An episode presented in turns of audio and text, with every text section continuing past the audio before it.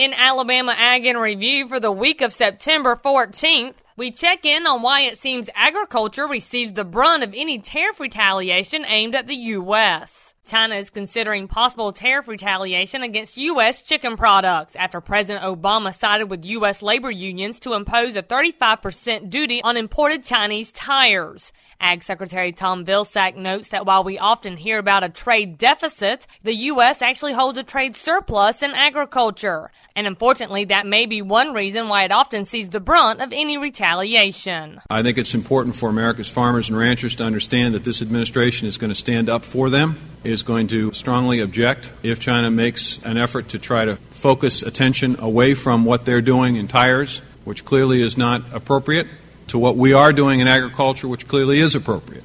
We have extraordinary productivity. We are doing this pursuant to a rule based system and a science based system, and there is no reason why another country should try to even the score, if you will, by focusing on agricultural products. Former USDA trade advisor Paul Drazek says that retaliation could go further to include even more sensitive items. You could start to see soybean exports decrease into China. And uh, if that were to happen, I think would be widespread speculation that uh, the Chinese government has found a way to limit or reduce imports of soybeans without ever directly tying it to this action on tires. The fallout is no surprise to food and agricultural groups who warned against possible retaliation in a recent letter to the president. Randall Wiseman checks in with an update on the H1N1 flu virus. Well, the government is doing what it can to be ready in case the H1N1 flu should show up in U.S. swine herds this fall.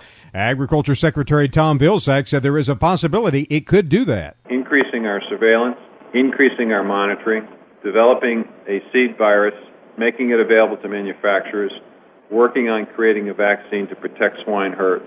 If we do detect uh, this virus in swine, we'll work with our state partners, the producer community, and the veterinary community to prevent the spread of the virus. The Agriculture Department is working to speed up development of a vaccine for swine against the H1N1 flu. Our hope is that they will take this seed virus and they will refine it and work with it and finalize it to the point where they actually get a vaccine which they then can produce.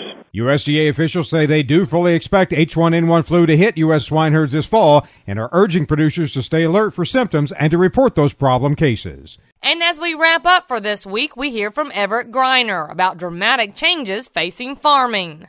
Global warming, climate change. That debate still goes on across the country. I guess it should. But farmers have reason to be concerned. The House of Representatives had some heated debate recently, and here are some of the statements made.